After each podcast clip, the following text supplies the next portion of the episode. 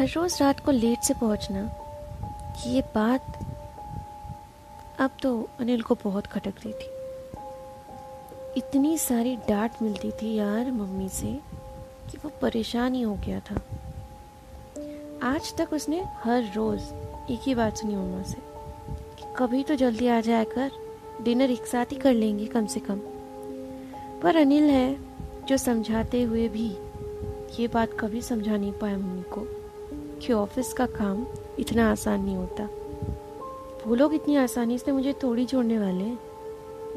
और आज as usual it's Friday और फ्राइडे की रात कैसी होती है, ये बहुत सारे लोगों को पता है, क्योंकि सैटरडे और संडे छुट्टी होती है। और वैसे सैटरडे बहुतों का हाफ़ डे भी होता है, लेकिन अनिल के ऑफ़िस में सैटरडे हाफ़ डे नहीं फुल डे ऑफ़ होता है। तो फ्राइडे हर काम कंप्लीट करके अपनी जगह रख कर फिर ही आना पड़ता है। वरना नौकरी से हाथ धोनी पड़ सकती है या फिर ढेर सारी गिफ्ट्स आपके लिए मंडे को इंतज़ार कर सकती है। ये सब बातें सोच सोच कर अनिल मुस्कुराता हुआ अपनी आखिरी फ़ाइल समेट कर टेबल पे रख कर घर जाने के लिए रेडी हुआ। घड़ी में उसने देखा कि टाइम अभी जो है अगर वो सीधे रास्ते से जाएगा तो बहुत देर हो जाएगी। मम्मी डिनर के लिए अकेली वेट करती रह जाएगी। तो क्यों ना एक काम किया जाए? वो दूसरा रास्ता जो वो जानता था, उस रास्ते से जाएगा।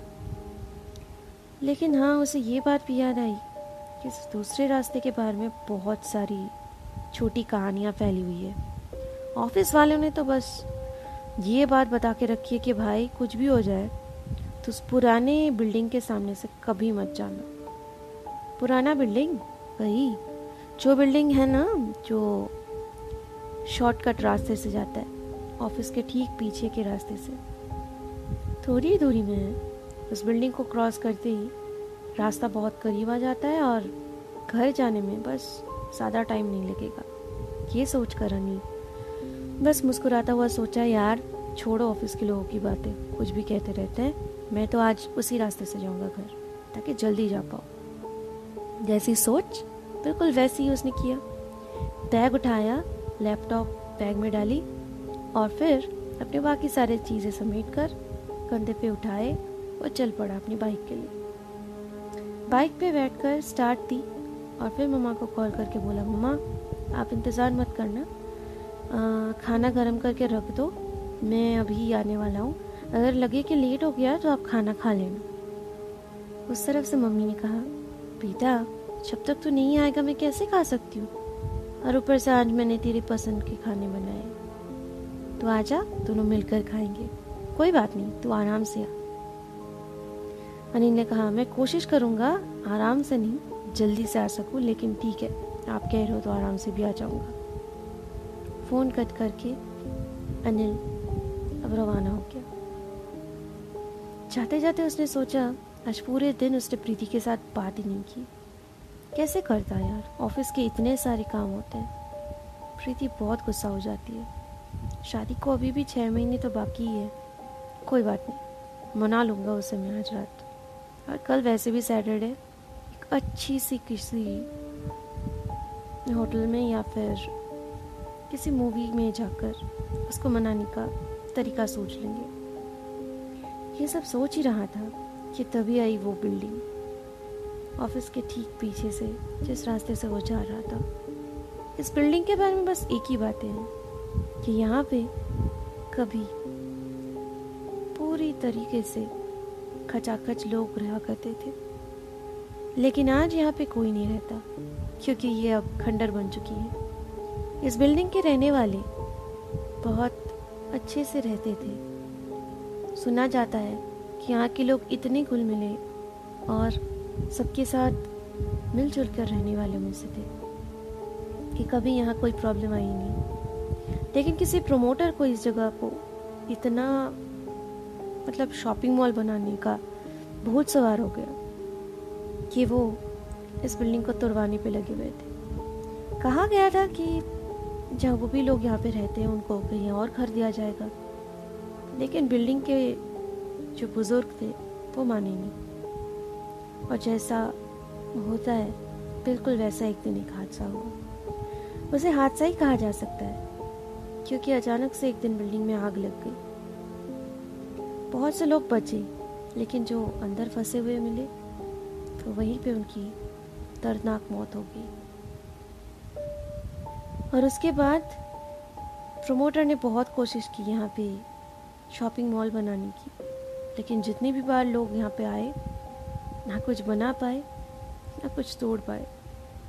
क्योंकि अब यहाँ पे उन्हें कई कई नज़ारे देखने को मिलते हैं।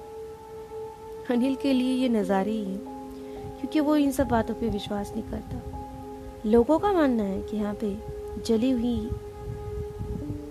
आत्माएँ जली हुई रूह दिखती है। जली हुई रूह। हंसता हुआ नहीं सोचा कि कैसे हो सकता है यार। जला हुआ इंसान सुना है, जली हुई रूह, ये क्या बात होती है?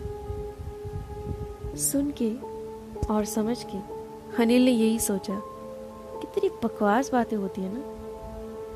यार यहाँ के लोग भी कोई साइंस नहीं, कुछ नहीं, बस जो बोला जाता है वो मान लेते हैं। लेकिन मेरे ऑफ़िस के लोग तो पढ़े लिखे हैं। उनका ऐसा क्यों कहना है? चलो छोड़ो, मैं क्यों ये सब सोच रहा हूँ? अनिल फिर से मन लगाकर बाइक चलाने लगा।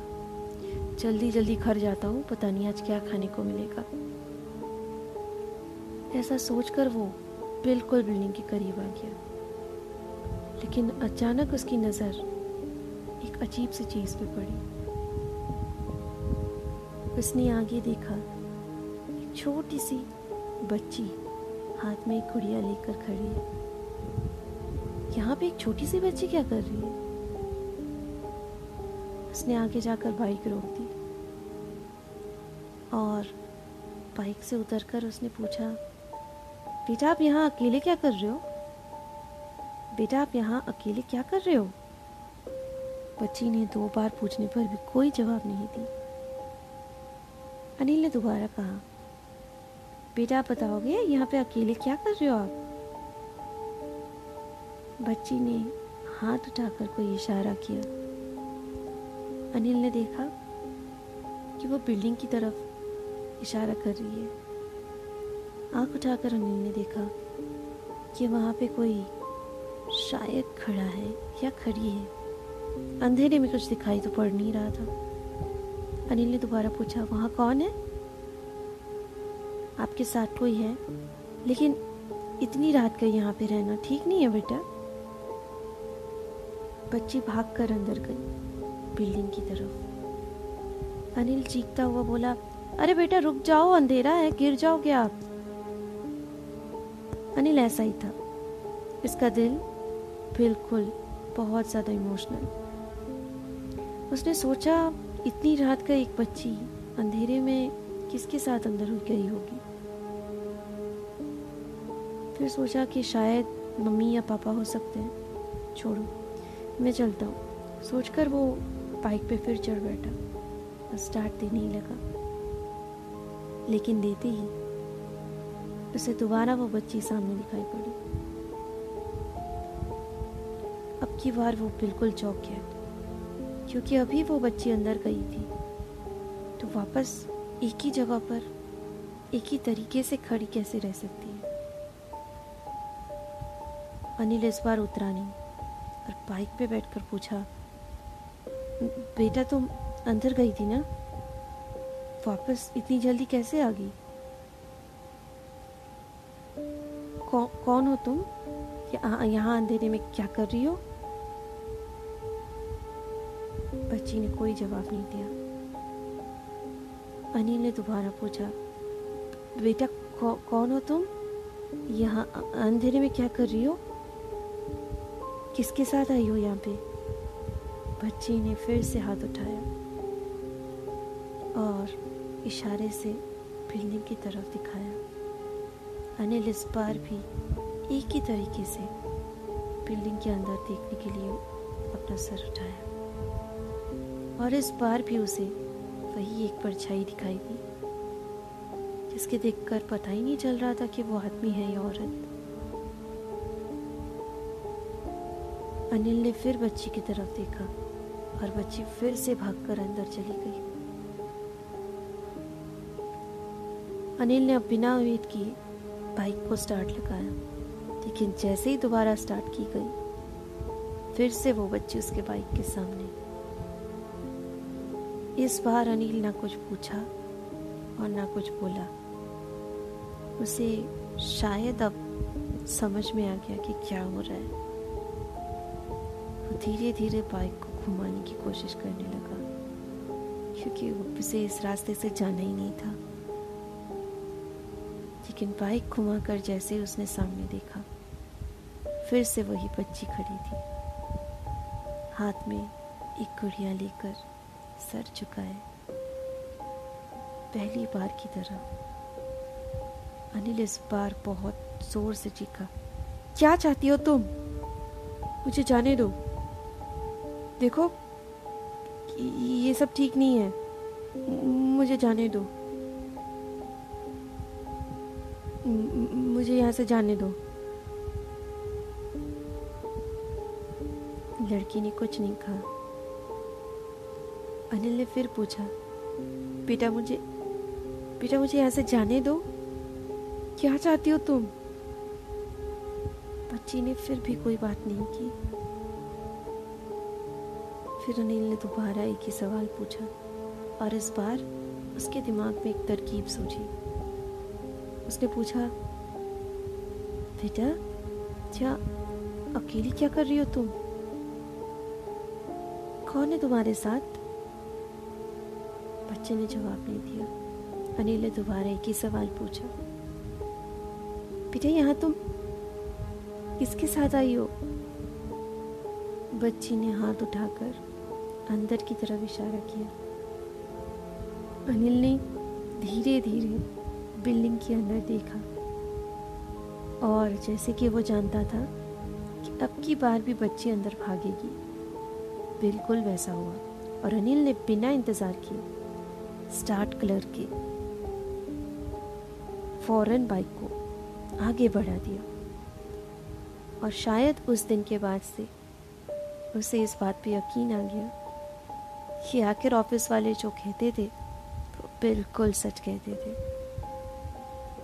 क्योंकि उस दिन जो लड़की जब बच्ची उसे मिली थी, उसका हाथ भी चला हुआ था और उसके हाथ में जो खुड़िया थी उसका एक पैर। लेकिन फिर भी अनिल नहीं माना था। उसे लगा था ये इत्तेफाक हो सकता है। लेकिन ये घटना होने के बाद से अब वो ऑफ़िस वालों पे हंसता भी नहीं है। उसे यकीन है कि जली हुई रूह भी होती है।